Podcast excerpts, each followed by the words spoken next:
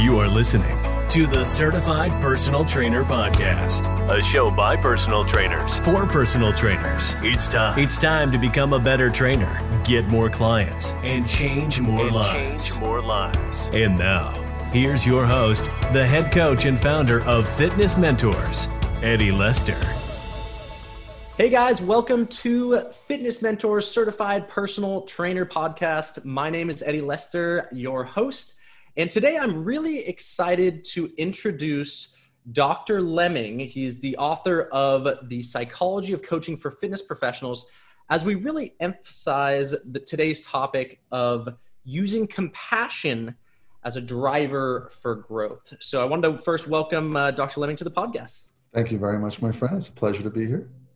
Awesome. So yeah, really, just uh, uh, Dr. Lemming and I have, have talked a little bit, a little bit over the last few weeks, and and as you know, I expand my growth for understanding how to de- deliver coaching uh, to online personal trainers, personal trainers, and really assist them in their career path. I really connected with him as we share a lot of similarities around the need for exploring yourself in your growth, and specifically, you know as we deliver our fitness programs and create programs and help our clients get through you know from uh, step one all the way through uh, getting the the dream or achieving the dream goals that they have. Uh, you know, really, really looking to emphasize how important it is to wrap our growth in to help others or, and really just build on that. Um, so yeah, I just wanted to give the, the mic over to Dr. Lemming to introduce himself a, a little bit more. Thank you so very much. It's an honor to be here. I, I appreciate everything that you're doing. And I agree. When we first met and we started to speak, um, it's not a lot of. There aren't many fitness professionals I've worked with over the last 25 years who will mention the word love in the very first conversation that you have with them. so as soon as I heard that, I knew that we were we were likely to be speaking the same language. So yeah, I've been blessed to be um, in the industry um, as an owner and operator of boutique personal training centers now for over 20 years and have operated as many as 12. Um, I currently operate six. So it, it really still is the um, the meat and bones of my practice as a coach. Um, I'm also a consultant um, because of my experience as a businessman and because of the fact that I have a PhD in psychology, as well as a host of personal changes I've been through.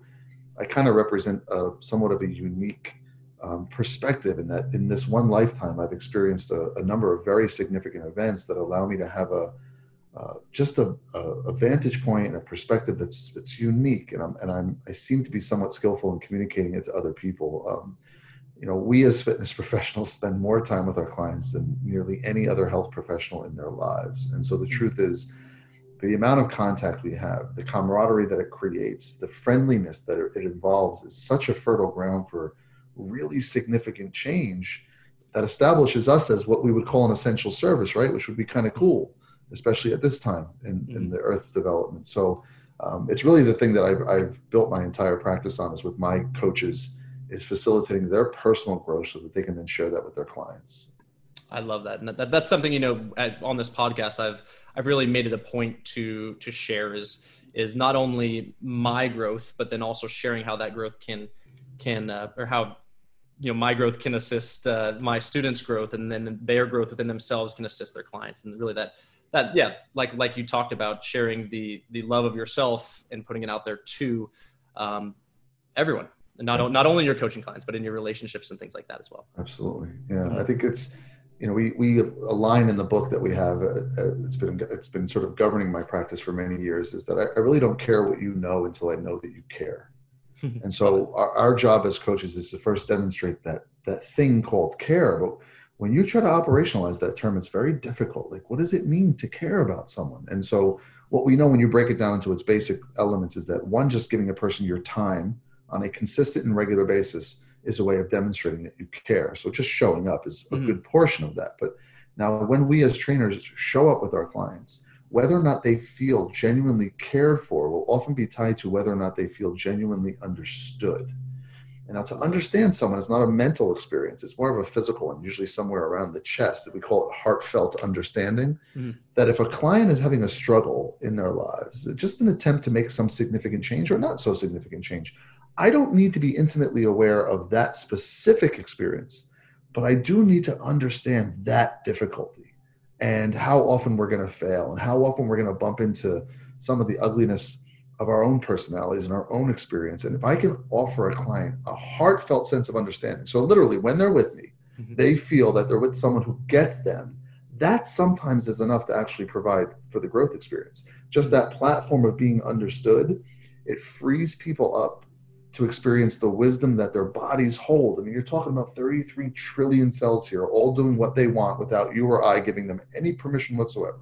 We don't breathe our own breath most often. We don't beat our hearts ever. We don't grow our own hair or digest our own food. We are biological happenings, but we do have influence over that experience. That influence really only takes place in this very moment. So, presence is a very important part of demonstrating understanding and care, being able to be fully present that's not easy for us as fitness professionals if we're captivated by a conversation in our head about the past or the future, mm-hmm. which is very easy to get caught up in, right? So Absolutely. we talk about teaching trainers how to be fully present, show up on time, be fully present, be available to the client, but then to be available to their emotional experience and offer them understanding.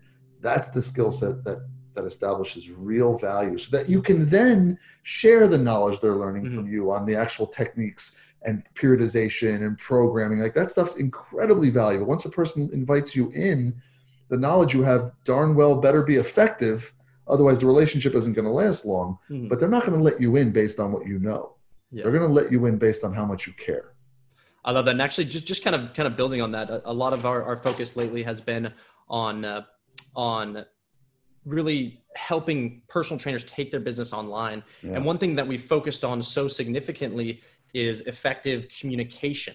Mm. And but when we when we talk about communication, I really feel that it's about sharing, like you mentioned, that that compassion to really prove to your clients that understanding. Yeah.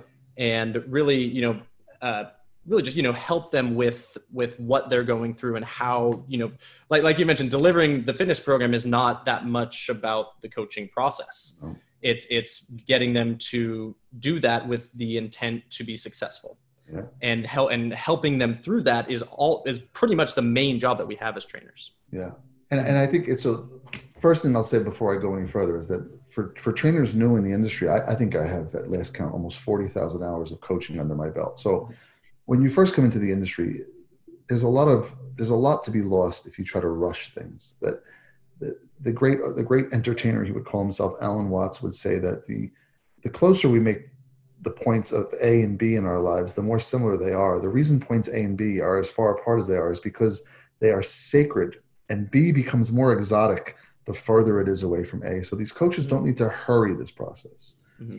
but they do need to be committed to it and the way that we commit to it is exactly what you said so most trainers would be familiar with certain planes of motion, certain muscles activities, how to activate, how to deactivate, how to mobilize, and practice that so that they're really familiar with the experience and so that they can share it with their clients. They don't have to be masters of it, but they ought to practice it so that they're familiar with it.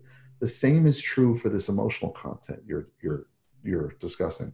I held a webinar um, last week for about 160 people, and I think I pretty successfully kept probably about 150 of them engaged for the entire hour. That if I were to yawn, you would likely yawn. That there's a form of energy that we're sharing right now, even though it's just digital, that it's still very intimate. The degree of intimacy is largely going to be the result of both your capacity and mine to meet at the same frequency.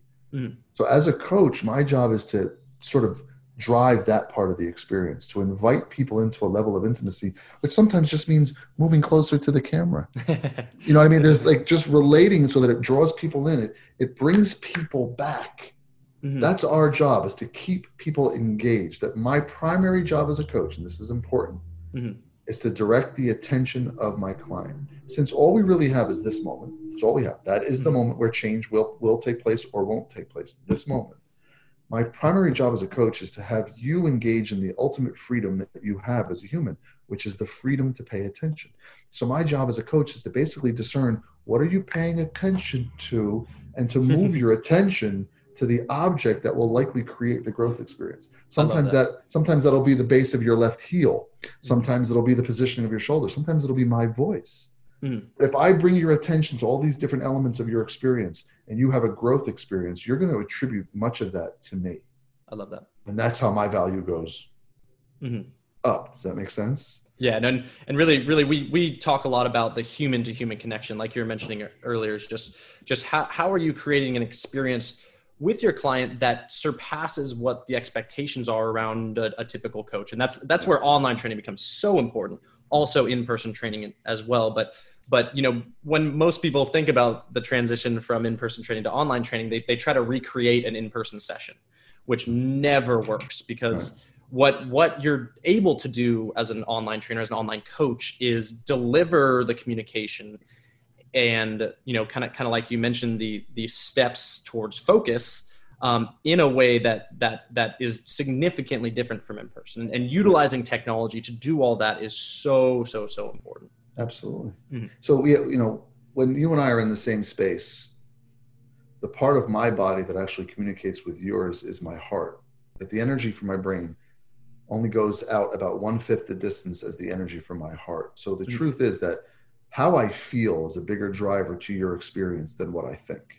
I love that. And I think That's it's huge, true. Yeah. I think it's true online too. We don't we don't have the research yet because we not have we've not had any reason to do it but I think it's pretty. I mean, listen, if, if the if the computer screen in front of me and the one in front of you are capable of communicating to a satellite and then back to Earth, and our our bodies are capable of doing it as well. We're not really quite Absolutely. sure of the, the power of DNA yet. So mm-hmm. there's still an important thing for for trainers to regulate how they feel.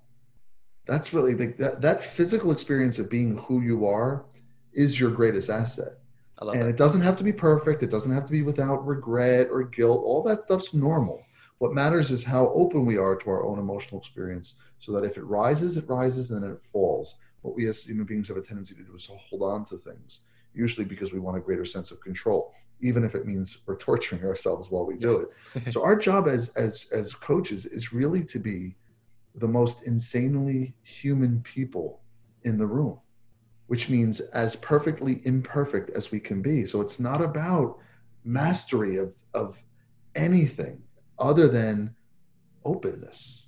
Like openness. just uh, yeah like like well, that, that's, that's that's where we talk about that self-love element yeah. is that if you're if you're if you're truly loving yourself in a specific moment you have the ability to pay attention to what mirrors back that love in in and around you. I, I, I, love that element. Yeah it's a it's a and it's measurable. It's, we're not even quite sure exactly I, I think when you use the term love i think if we were to break it down which is very difficult to do there's an element of understanding in love. There's mm-hmm. an element of acceptance in love. I love it. There's an element of having a person. If we can, if we as coaches can help our clients find joy where they are, wow. yeah. while also maintaining curiosity about what they can be, we've mm-hmm. done our job. But for a long time, our profession has talked about talked to people about where they should be, and mm-hmm. that should that should word is a dangerous word. They shouldn't be anywhere other than where they are. Mm-hmm. But if I can help a client find joy in being where they are, first of all, they'll they'll they'll thank me forever because that's a pretty difficult thing, especially mm-hmm. when their head is telling them that they shouldn't be where they are. They shouldn't weigh what they weigh. They shouldn't be as slow as they are or as weak as they are or whatever else mm-hmm. other kind of judgment they're putting upon themselves. If I can help them to find joy in who they are, but then also cultivate a curiosity about what's possible. Mm-hmm. See, curiosity is a powerful driver. Most people don't use curiosity; they use concern, which is a fear-based driver. Mm-hmm. We're going to move away from concern. We're going to move towards curiosity. Mm-hmm. We're going to talk about how we can play at this game instead of work at it. Like the best, the best pianists play the piano. They don't work the piano. Mm-hmm. They play it. So is it possible that we can use that same attitude in our training? Let's mm-hmm. play. And kids, kids sweat when they play, but it's still play. It's not work. Mm-hmm. So this isn't doesn't mean that we're going to have any less effort or have any less of an effect but if our attitude is playful, see now you're creating an environment where we can have this thing called self-love begin to rise. Mm-hmm. But it's pretty hard to feel good about yourself when everything in your environment is telling you that you should be somebody else. Mm-hmm. I love that. Right, which which tr- typical fitness tells people because we present ourselves as what they're supposed to be, and that's not the case. Exactly. Yeah, and you and I talked talked about the current representation of, of the industry uh, on a previous phone call, mm-hmm. um, in, in the sense of really just just uh, you know the, the industry does have a bit of shine and shimmer mm-hmm. uh, that uh, really detracts from what we're actually doing in the sense of being a, a an effective coach and an effective uh, you know fitness trainer uh, online personal trainer whatever you may want to call it um, and you know that one of the one of the biggest things that that we can do as trainers that are currently educating ourselves by listening to a podcast like this is work towards the self growth that allows the service that you deliver to be uh, you know of great experience of great value and of great growth within yourself and with the people that you're coaching yes. so yeah just just uh, just kind of want, wanted to re- reflect on on that conversation of of you know and and really a lot of times when when uh, our trainers look at the industry and look at you know the instagram trainer that's that's that's you know doing x y and z and, and they, they, mm-hmm. they tend to get caught up in the sense of of do they either you know want to be making that money and, and doing that or do they what do they want to do? What does that even mean to them? And, and really a lot of times the direction that they should follow is, is all already inside them.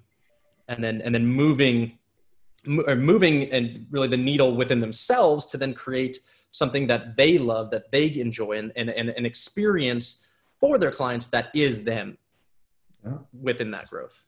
So let's let's imagine that you know a lot of trainers that i've worked with and i've worked with thousands over the years you know get into the industry normally because they enjoy exercise and that usually means that exercise gives them positive feedback meaning their body tends to adapt pretty quickly and they look pretty good. That's really a part of what gets a lot of people into the industry. So sometimes they're not as familiar with the difficulties of people whose bodies are different than they would like them to be mm. and and a little bit more resistant to change right mm. so that experience you just gave i sort of imagine this you know young young trainer who's who's fit and you know in the heyday of their physicality right i'm 49 now so my heyday is over and it's a very different experience when your physicality starts to decline even though my effort hasn't declined my yeah. will hasn't declined but my mm. body has regardless of what i do no one's ever been able to stave off death right mm-hmm. so i imagine like your average young fit personal trainer in that conversation we were just having about instagram see that's their cupcake mm-hmm. like that feeling they have with that that desire that they're being told that's what they should be that's the average client's experience with you know choosing not to work out or choosing to mm-hmm. overeat or it's that same thing so there's still so much for the trainer to be learned in that exchange so mm-hmm. So while they might not have the same struggle as the client they have struggle like look how real that feels that when you see that instagram person how so badly there's a part of you telling you that that's what you should be and it's not true yeah you, have been sold. You've been sold something, and that's why it exists, by the way, because it's a very effective sales mm-hmm. technique. No, and, and, I, I, we don't have to you, buy it. Yeah, I love the way you related that because your clients are going through the same thing sometimes, yes. even with the training. Yes. Yes. And I, yeah, that's like yes. we're we're yes. all you know we're all in a way in in in our own minds um, have this epitome of what we should do or yeah. where we should get and that sort yeah. of thing. And and I, I love that in the beginning of, of this talk you really focused on the now yeah. Because there's there's there's nothing that's going to get you where you want to be, wherever that may be, except for focusing on what you can do now to get there. Yes. So and also in, enjoy your life and, and, and love and yeah, in that sense. So. A really nice mantra. Like this is the kind of one that you'll want to put in a frame on your wall. It's just that no human deserves the future they hope for if they don't have the capacity to live in the moment that you don't deserve the future you hope for because you'll never be able to experience it anyway. That that's it, so it, true. Wow. When, whenever it happens, you're not going to magically develop the ability to be present. That's a skill. Wow. So if you really want to experience the life of your dreams, mm-hmm. should you be lucky enough to achieve it, start by being here. Yeah. There's never a good reason not to be here. and now we now we can talk about what are the different avenues to show up here. Well, the best yeah. one happens to be your own breath yeah. The next best one happens to be any other sense of the physical body. The point is mm-hmm. that the physical body is the greatest gateway to the now. And look at that. That's the tool that we use in our practice. Mm-hmm. So that if we're working with a client, we have a conversation about presence, we have a conversation about mindfulness and how we can use the body to become more present. You just became a, a coach, a teacher, mm-hmm. a source of wisdom, yeah. perhaps in the life of a person who's significantly older than you. Mm-hmm. But that's okay because now you just elevated yourself. Mm-hmm that wisdom does not necessarily need years, it just needs experience. So rather than try to compete with our clients when we're 25 and they're 46 and try to be an expert in something, let the age difference be what it is. But bring to the table what you do know and bring it with confidence. I love that. But if you can begin to talk about presence with people, regard, listen, mindfulness has now been it's been prostituted now for about 10 years. It's been in existence for 3000 Absolutely. But now it's become sexy, right? Listen, most people still most people are still completely unaware of what it really means. Mm-hmm. And so if as a coach you can invite people to become present during a movement, between sets, after a set, and reflection, they will not forget that experience. And your value just went up. I, I, love this as a, as a great transition towards talking about your four streams. Is it four streams of compassion? Is that correct? Four streams of compassion based high performance. Yeah. I love that. Yeah. And, uh, and this is a course that, that you have, correct? Yes, it's on. Uh, it's online on uh, Udemy. Udemy. Yeah. I've never known Udemy. yeah, Udemy.com. Thank you. I love it. Yes, yeah, search Dr. August Lemming if, if you're looking uh, or on Udemy to for that, or even even just on Google, and I'm, I'm sure that'll pop up. Um, but you know, the, I I love giving our students just just actionable advice. Mm-hmm. You know, mm-hmm. and and uh, the, the the breath and being in the moment and feeling the physical body i feel like is so actionable for either right now if you're listening yeah. or uh, you know to, to take that to you know somewhere where you can focus on that and, and really just use it at, at all times because like we mentioned being in the moment is so important but talk to me about your your, your four streams of yeah compassion based high performance and, and there's a reason why they're streams, and it's because they're fluid. At one point, mm-hmm. I considered calling them pillars, but pillars are fixed. These are not fixed, they're yeah. very fluid, which means mm-hmm. you're likely to meet me in whatever stream you know best. Yeah. The four streams are intelligent exercise. The second stream is intelligent consumption, which not only means food, but anything else we take in, what we see and what we hear. Mm-hmm. The third stream is the practice of mindfulness, primarily through the art of meditation but there are other forms of mindfulness. Love it. And then the fourth stream is the intentional cultivation of friendliness, kindness, loving kindness, empathy, or compassion in that order, with mm-hmm. compassion being the most highly evolved of all of them. Mm-hmm. Most people will recognize one of those streams as the one that's sort of most essential to them. I know that for me, if I don't engage in intelligent exercise, I just don't I don't do well. That it's become mm-hmm. such an integral part of who I am that that's something that I need to attend to. But if I can attach to that, if we can make part of our practice on a daily basis as coaches a five minute or a 10 minute commitment to any one of the other streams. So, and I know most people in fitness will do that, right? We'll dedicate like 45 minutes to an hour to the physical piece. Yeah. And, and then most of us will dedicate eh, probably about a half an hour total in terms of meal prep or planning mm-hmm. other than, other than cooking and consuming. So now we've got like a, you know, an hour and 15 minutes dedicated to the, our growth for the mindfulness and the compassion piece, if we can just add five to 10 minutes on the back end of our workout or on the front end of our workout to, to practice the art of bringing our attention to the body in this moment, which is what meditation is. And it takes practice. And once we start getting good at keeping ourselves what we call single minded, which means we can bring our awareness to one part of the body and keep it there as long as we choose instead of having it flutter off because we mm-hmm. hear something or because there's a thought and we kind of get lost Mm-hmm. Once we develop the capacity to be single minded, that's when we can start doing some of the work with compassion, which means literally taking five minutes of your day. And maybe it's just wishing people well. Start with the people who are closest to you, who it's easy to wish well. Then go to people who are neutral. So someone you don't really know, but you see, like your mailman. And then go to people who have actually harmed you. And you'll see the difficulty in, in feeling a genuine sense of well wishing towards people that you don't know or people who have hurt you. That's the muscle we're trying to strengthen. Mm-hmm. So that when you're in a relationship with a client or someone outside your business and they do something that is unwanted or unexpected, you handle it.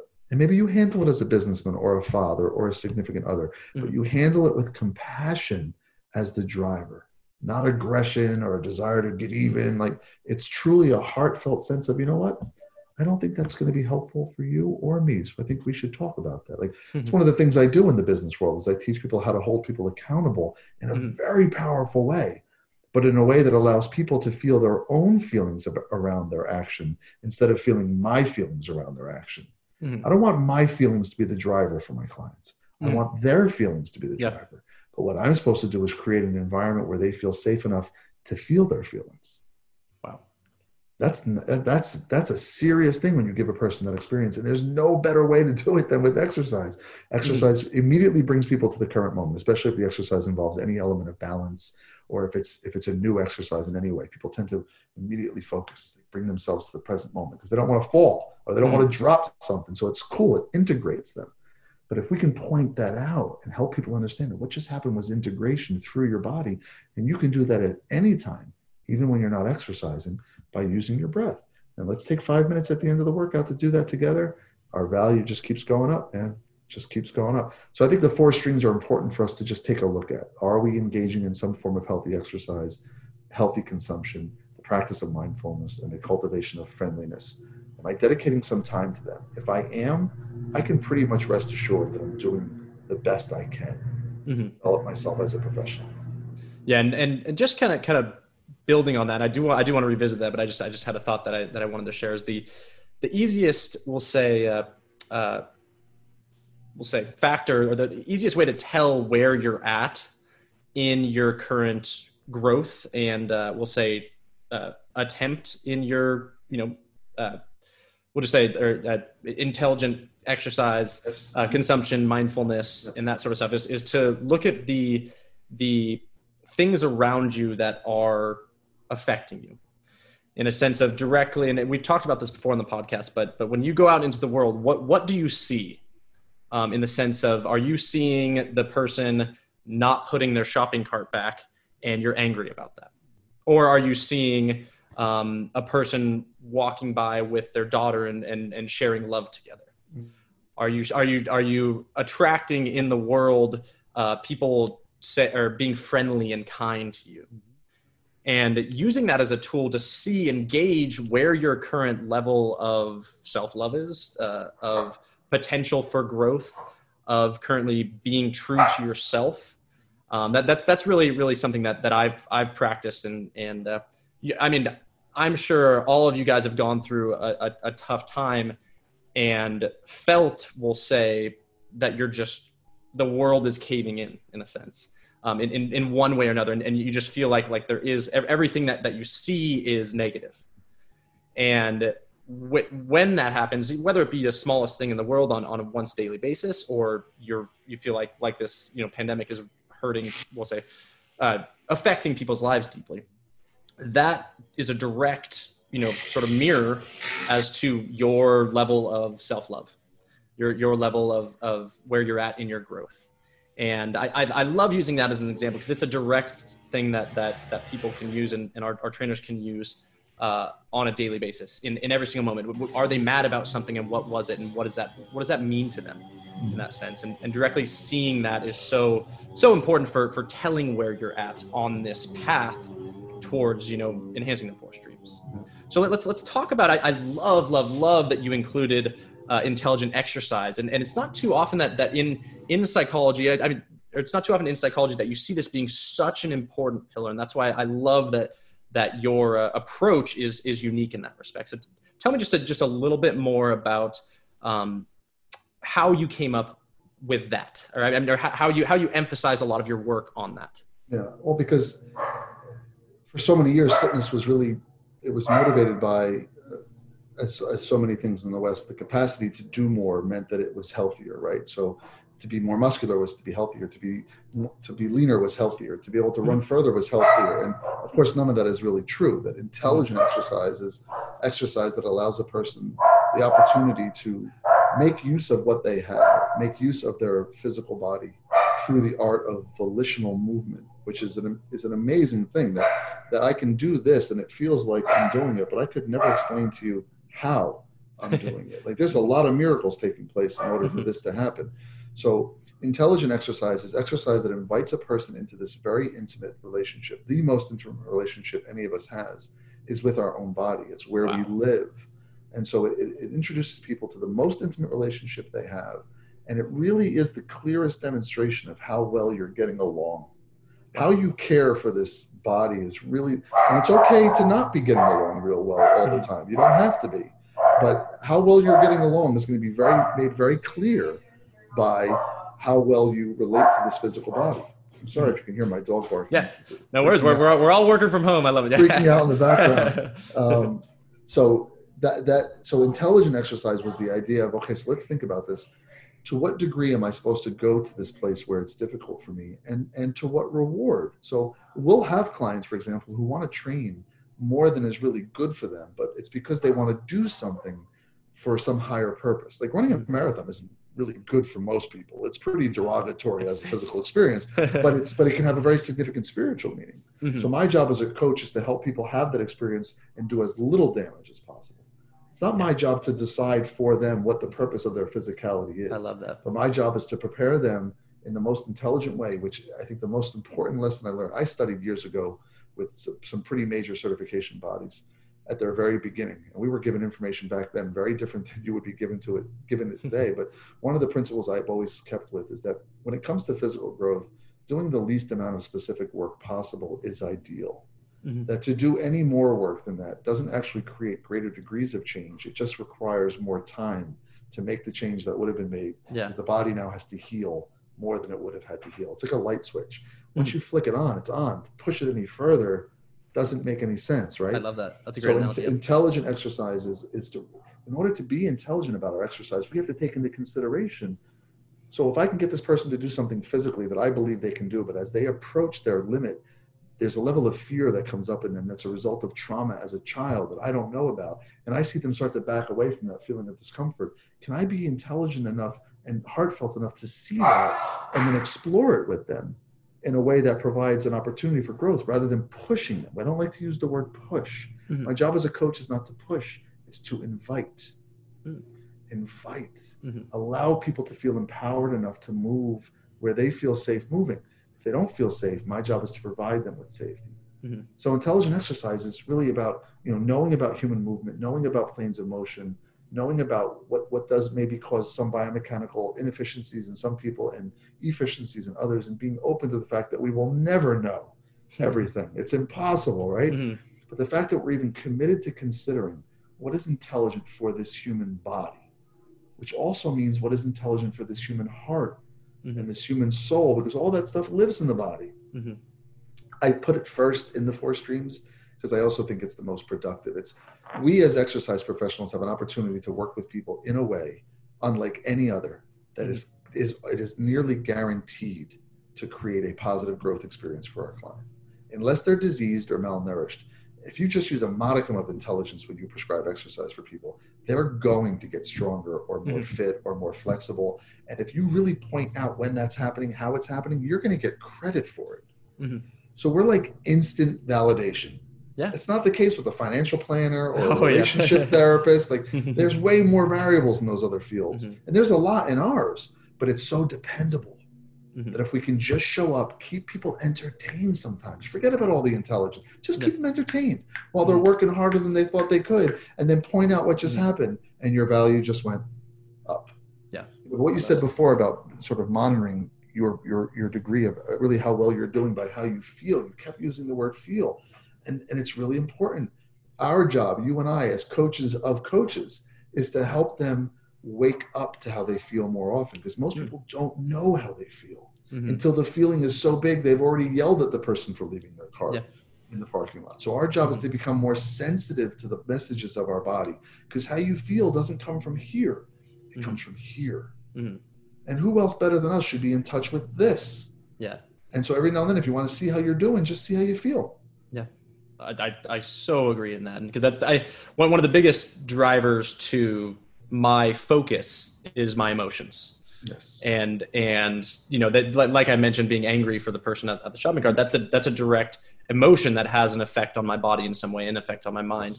Yes. And uh, uh, just kind of circling back to that in, intelligent exercise, um, I love that that it's it's almost like you're, you're saying that that in order to progress, not and not necessarily progress, but in order to to really will live in the moment and, and grow just in general in self-love and compassion um, really focusing on the physical form of you. Yes. And exercise is a way that directly brings challenges to you in a physical form. Yeah. and also that that the feeling of what exercise does to you is a direct reflection of of of how you can feel about the other streams that you mentioned um, in in the in the uh, emotional, mental capacity, in the spiritual capacity. Um, it's just so easy for the human body to experience, uh, we'll say, exercise as a form of the physical. Yep. And connect, yeah, connecting to that physical is so important, and it's a great stepping stone to then connect with the emotional and then to connect with the spiritual and and all the I, I love your your four streams that was something that that really st- stood out to me but um, did you want to say anything more about exercise? Because I want to talk about these others as well. I think it's it. The physical is it's a controlled environment for the mm-hmm. growth experience with little risk. It's yeah. like you know, little risk. I, I love that little risk. Gonna, wow. There's going to be there's going to be a lot more risk when we start talking about being heartfelt and being oh, loving and being Mm-hmm. compassionate. You're going to have your heart broken. I mean, that's and definitely. The, I mean, the happen. fear, the fear. Yeah. Oh my god. 100. percent So this environment is such a. It's it's it's so. It's just one of the easiest to create change. Now, I'm not suggesting that our job is easy because I've, Mhm. I've said this for years too that, you know, I've worked with medical doctors as a therapist and as a coach before, and, and they get to do their thing with their clients asleep. You know, we don't get to do our thing with our clients asleep. We actually need to address the whole person as we invite them into doing something that a part of them doesn't want to do. Wow. That's yeah. complicated. hmm But the quickest way to, in, to inject valid validation to who we are, validity to who we are, is to have them do something, point out the growth that just took place, put our hands across our chest, like, look what we just did. And now all of a sudden, we as a team are more powerful than they were without me. Oh man. I'm never, I'm never getting fired. Yeah, and, and guys, just just to relate that to to how we're delivering our services is is that value there in in, in which uh, Dr. Levin just just talked about that that's the value that you have as a fitness Yes. professional. Yep. You know, so so many new trainers out there and are just really focused on I'm like giving someone an hour to to help them get in shape, and they give them a fitness program with acute variables and X amount of cardio and so on and so forth. It, it's it's what you have the potential to do as a human in this profession is so much more than just that. And that's where the value comes in when you think about uh, providing a someone with a service as as a fitness professional. So so i, I love to, to use that as motivation because a lot of our students that are newer to online training now are kind of limiting themselves in, in the sense of value because they, they don't realize like you're just mentioning the, the ability to connect and provide that that that simple win Yep. that is life changing in, Well in, in many many instances Well So- said. Simple win. Mhm. Well said. Yeah, I think we oscillate between being exercise instructors, which is not very complicated and doesn't have Mm-hmm. much value, right? We're trying to be more than that because you can get that off of a video. yeah Mhm. Uh, So I don't want to. I don't want to compete with the video. I'm way more valuable than a video. Mhm. And then the other end of the spectrum is that we're supposed to be these entertainers who who keep, and that's exhausting, and it really Mhm. doesn't provide intimacy. We're talking about coaching, which is Yeah. a very intimate, very powerful, dare I say, magical relationship that provides people with, in your words, the simple win. But that simple win is sometimes enough to introduce people to the confidence that Mhm. they've always had but didn't know. Yeah. So you're, you're, we're wake, we're in the business of waking people up, Mhm. and there's very few people and very few professions that have as much influence as we do. I love it. I love it.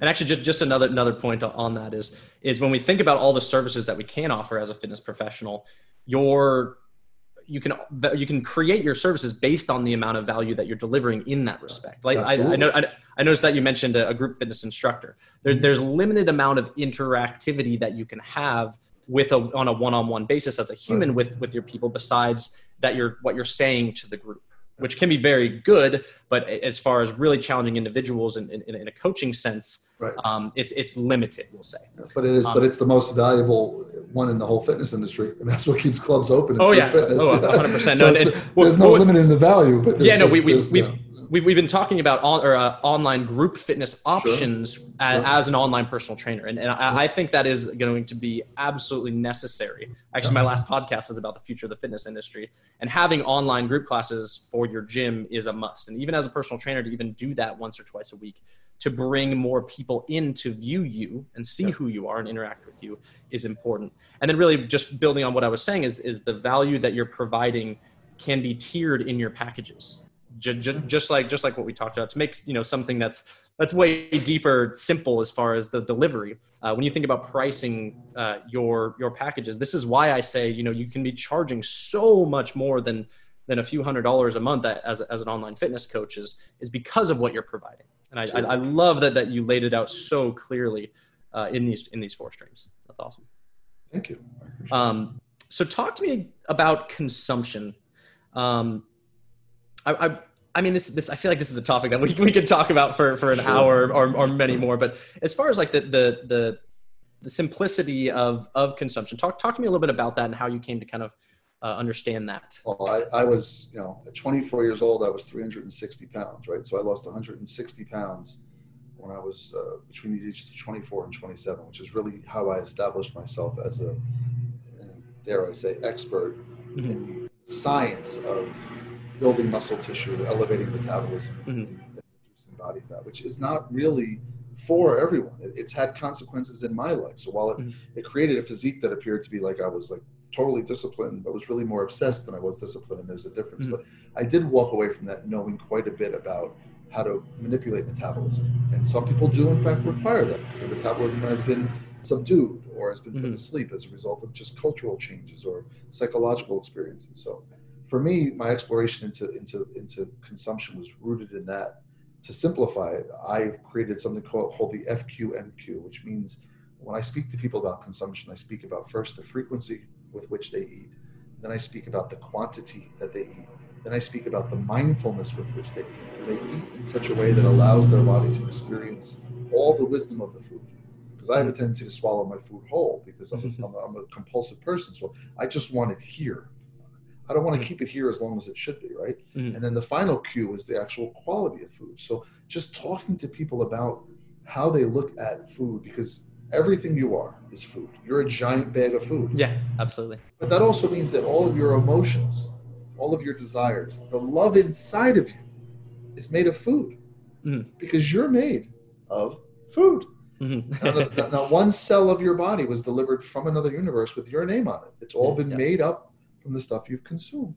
Mm-hmm. So, how we treat our body and how we feed our body are the two most visible signs of how much we care about ourselves. Really, I love they, it. they are. And this is not to judge people who are struggling with that, but it's just to be honest that mm. if I care about myself, those are the two ways I show it most.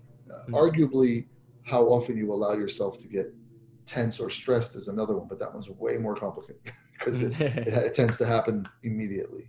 Yeah. Whereas our ability to move intelligently and eat intelligently is sort of an ongoing process. We have many chances to address it. Tension and stress are like, bam, like that's a complicated one. But mm-hmm. we also know that if we're exercising and eating well, we're going to experience less stress. Yeah, very true. Right. So they, they lead to it. So intelligent consumption when it's when it's about food is through the FQMQ. When it's about anything else, it's about just just understanding that, you know, the decisions we all think we make, the research on decision making shows that most decisions can be pretty accurately forecast about four to seven seconds before you make them by certain mm-hmm. changes in your body. So like we're not really in control of as much as we think we are. So if you're not careful and you let certain noises come in, or even certain voices that are already inside of us, if we entertain them for long periods of time, they have a very significant impact on who we are without mm-hmm. even knowing it. It happens slowly, but it happens very powerfully. That's why I think it's a really good test for new coaches, by the way. If new coaches can look at a human being who's doing something that's completely um, fruitless, maybe it even hurts the person doing it. Good coaches can look at that person and they can say, I understand. Mm-hmm. If we look at that person and we go, why is she doing, why is he, then you've already tapped out. It's not a bad thing. It just yeah. means that, that you've hit your limit. So mm-hmm. I wouldn't attempt to coach that person. you know what I mean? You want to get to a place where you can see that behavior and you can go, I get it. Mm-hmm. I get it. And the exploration of our own relationship with movement and the exploration of our own relationship with food while they are opportunities for us to learn things and do things better, as coaches, they're also opportunities for us to realize what we don't do well, to mm. see our own limitations, yeah. to see our own shortcomings. Because the more familiar we get with our own mud, the more familiar we will be with the mud of others. Mm-hmm. But it is from that mud that the lotus is born. So mm-hmm. we don't want to disregard mud. We're not in the business of getting rid of people's mud. Mm-hmm. We're in the business of helping people respect and make use of their mud so it. that the flower can be born. You mm-hmm. cannot have a flower without mud. I love it. So if someone hands you a flower and there's no mud, it's either fake or it's going to die within a few hours. So you understand what I'm saying? Yeah, absolutely. I love that. Um, and then and then getting this this is something that that I've I've practiced and and really focused on as as the main we'll say tool of my growth is is the mindfulness. Mm-hmm. Um, I love that that you that you're you're you really have emphasized the physical form in moving, exercising, and then consumption based uh, uh, eating in that sense. And and how do, how do you I guess how do you describe the mindfulness as as it relates to the physical in the sense of where where from that physical how does that lead you towards this ability to be mindful? Right. And some people may start with the mindfulness. Like I have one, one of the people I work with as one of my teachers is a deeply mindful person, but doesn't take very good care of himself physically. Mm. and that's just his life in this life. He's, Mhm. attempting to, but it's just never spoken to him. So Mhm. my job is to understand how he can have that experience and Mhm. maybe help him to do it in a joyful way. But for some people, for I think most people in the fitness industry, this experience of learning how when we move our attention around our body during exercise, it has such a dramatic impact on both the experience and quality of exercise that it's not a tough leap to then, then say, wait a second, so then when I'm not exercising, whatever I'm paying attention to is probably having as dramatic an impact on the quality of my experience as well as the experience itself, right? So it's not Love a that. hard it's not a hard sell. Mhm. So I basically introduce people to the power of attention in exercise. Now, the practice of mindfulness is now taking this power of attention that you've discovered and practice placing it on the breath Mhm. and being able to watch thoughts, watch feelings, not disregard, not ignore, not try to stop, but also not necessarily jump on every train that goes through the station Mhm. that the practice of mindfulness is the ability to be open to our experience in this moment without any judgment, without any resistance. That doesn't mean surrendering to life in a way that you're just going to lie there and let it happen. It means surrendering to the moment because it's already here. Mhm. And the more successful we get at surrendering to the moment, this is the cool part, the more free we are to have a serious impact on the next one. See, it's quite the opposite Wow, of what yeah. most of us think. Most of us think if we say, no, this is wrong, this can't be, that somehow sets us up for growth. It does not. It actually sets us up for staying stuck. That if we Mhm. can just be open to the moment, like really open to it, like, oh my God, that's really heartbreaking. Like, look at me. Look how hurtful I'm being towards myself, or look how hurtful I'm being towards others. That's that's a really deep experience. And the more open we are to it, the more free we are Mhm. to actually have a positive influence on the future. I love that. It's that. not resisting the present moment that creates growth. It's Mhm. accepting the current moment that creates growth. yeah, I, that's I, mindfulness is the practice of. I was just going to go in and, say that the acceptance of the moment, Yeah, and the acceptance of the thoughts, the acceptance of the emotion that you may have, and the accept, yeah, like just just experiencing that as as this is okay regardless of wherever it is, whatever whatever it may be. And then also one of my biggest things is is then uh, we'll say taking the responsibility Yep. that that they are my thoughts as well in the sense of Yeah. of anything that in in my life that has set up or set me up to this moment it was I am responsible for. Mhm. And I feel like there's so much power uh, in the ability to be mindful is when you can say that I have created 100% everything that is current in my life through my thoughts, through through my actions, through my whatever it may be that that has led me to where I am now was my choice. And I, I, I think in, in in respect to to the uh, mindfulness and exercise and consumption, it's it's those choices then lead to uh, and and basically the, the ability to take responsibility for every single choice, whether it be good or bad, or led to a bad outcome or good outcome.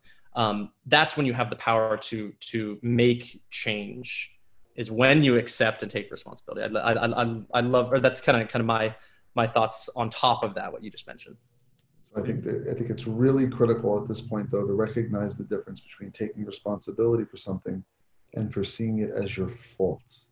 Mm. They are two very different things. So Absolutely. when I, I step, when I that. step out, when I step outside and I see that there's a, a foot of snow on my walkway, it's my responsibility to shovel it, but it's not my fault that it's there. Mhm. And there's such a big difference in that attitude because Mhm. while you are responsible for all of it, Mhm. I can promise you that a lot of it took place as a result of causes and conditions outside of your control. Because even if we look at the choices that we do make in our lives, we don't choose the options that we choose from.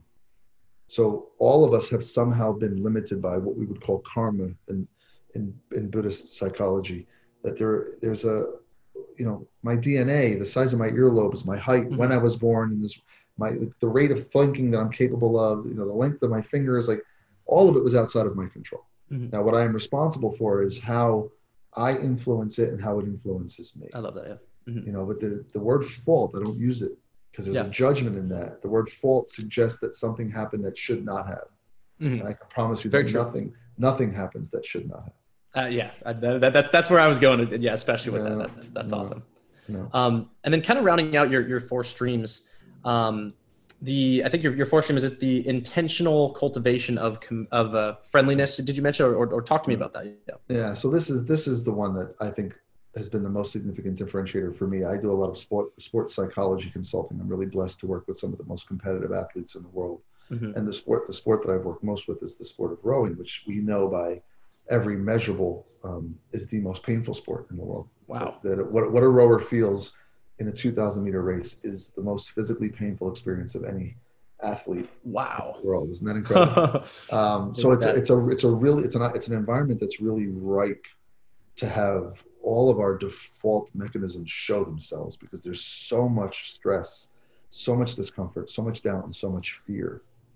That what I realized is that if when, a, uh, when an athlete or one of our clients, for example, starts to reach about 95% of their current potential in anything cardiovascularly, stability, strength, behavior change as they hit about 95% of their current capacity, which is a very sacred space, because now we're talking about the potential for growth, you can promise that three horsemen are going to show up doubt, discomfort, and fear.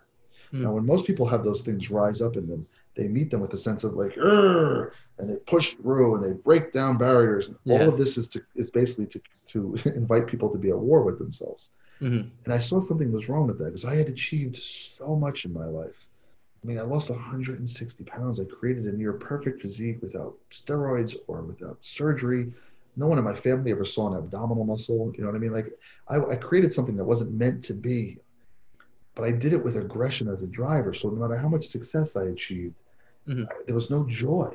Wow. There was really no moment of like celebration or desire to share it. It always felt like it wasn't enough. I was always threatened. It mm-hmm. didn't work. And so I realized that as a high achiever, I mean, I was an Ivy League graduate. I had a business. I had all this shit that I did, but it just didn't work.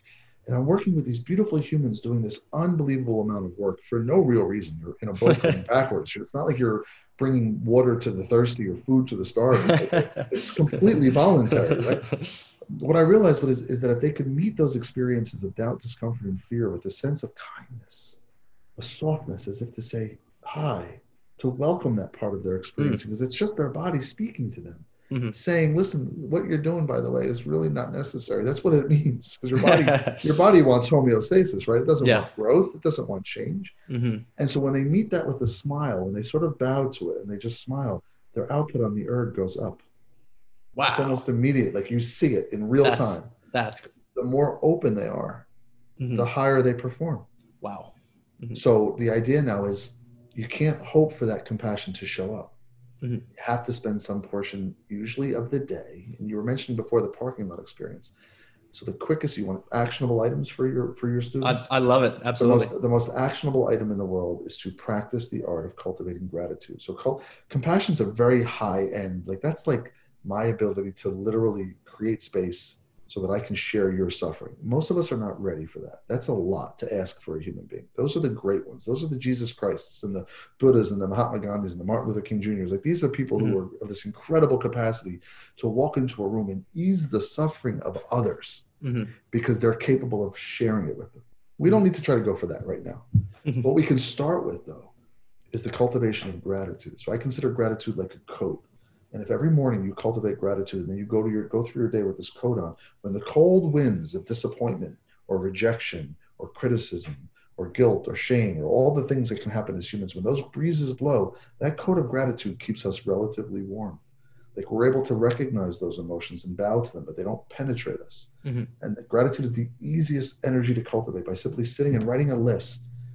I was in the shower this morning and I took the time to say thank you to the water out loud. It sounds silly, but it's a part of the practice. oh man, you know, it's it's no no sillier than standing on a treadmill, running, going nowhere, right? I mean, mm-hmm. we do that voluntarily, like just outward, like pouring the soap in my hand and being like, I'm so lucky to have this soap. and all of a sudden, your day yeah. just you realize how blessed mm-hmm. you are. That's so true. And, and, then you can look at the difficulties of COVID. Mm-hmm. You can look at the difficulties of having six of my facilities shut down, and you can be like, I'm so lucky to have six facilities to be shut down.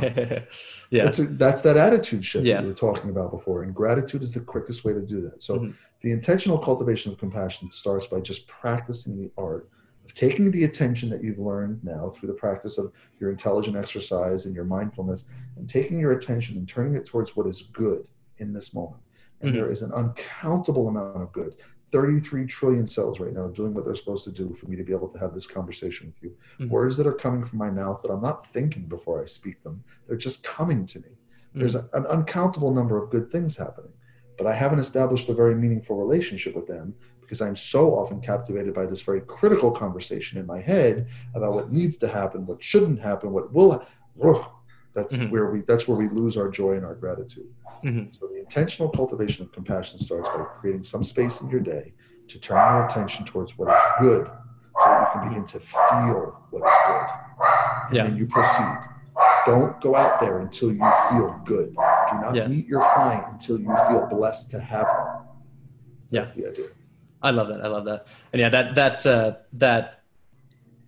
And I may be I may be saying this from my own experience, but but the the ability to feel the gratitude with acceptance that it's hard, you know, on in, in some cases, and because you know it's so often to be like uh, to well, so often to feel maybe uh, or try to feel grateful, but not not really find that full gratitude. And and I've, I've noticed that going through when I have an issue or when I have a something that that that makes me angry or something, um, I can't feel gratitude for that. You know, I'm, I'm, like there's so much emotion that's preventing that gratitude. And I notice as a tool for myself, what the, the way that I got to that gratitude would be through feeling the emotion. Yep that that needs to be felt all the way through. So just just building on that sort of actionable advice for for for that gratitude because I know I know it's so easy to, to fake gratitude.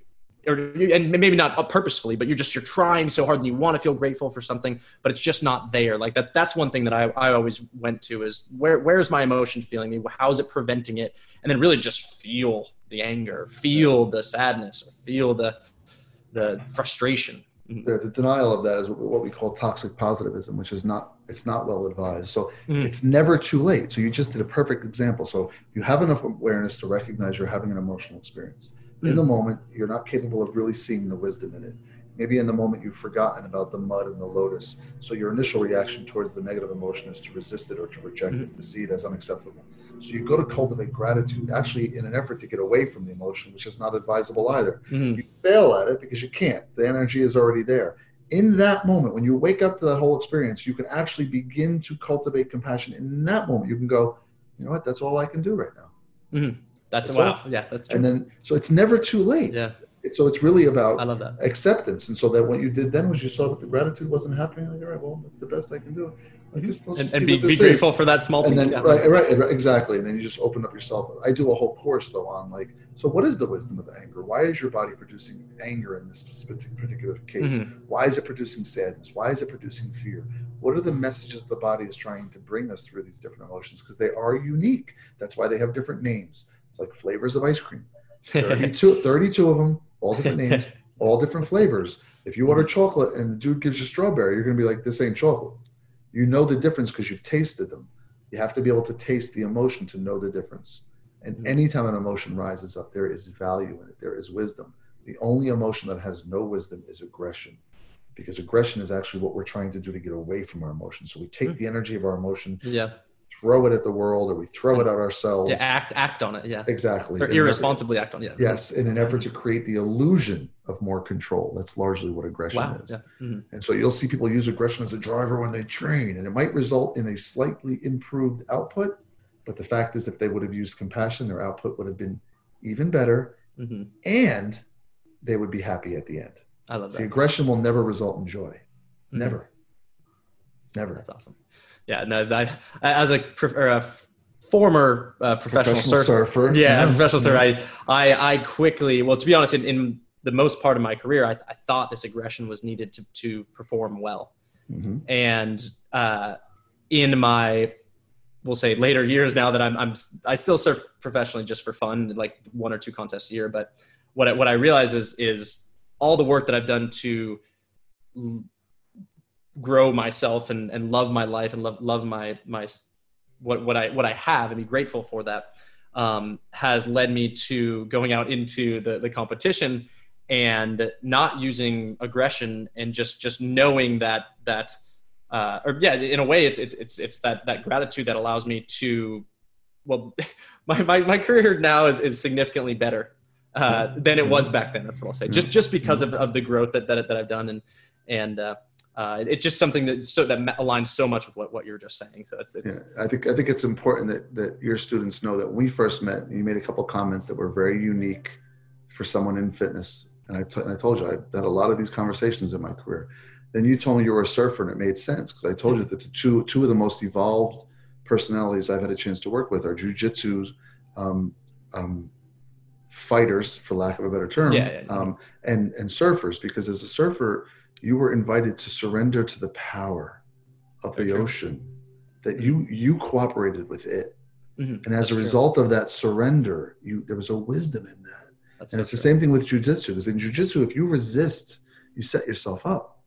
That's you set yourself up if you resist. It's fluidity. Mm-hmm. And that's what sort of I think matured you spiritually as being a surfer. I do believe that because when you told me that, I was like, oh, because there's no way someone your age ought to have the depth that you have. But it's it's likely, you know, because of your work. I'm not minimizing that, mm-hmm. but also because of the the surfing experience. And I just want your students to realize how lucky they are to have you because that's yeah. that's Thank powerful. You are you're, you're clearly someone who's deeply committed, who really cares and wants to deliver a, an experience and a product that makes a difference. Man, that's beautiful.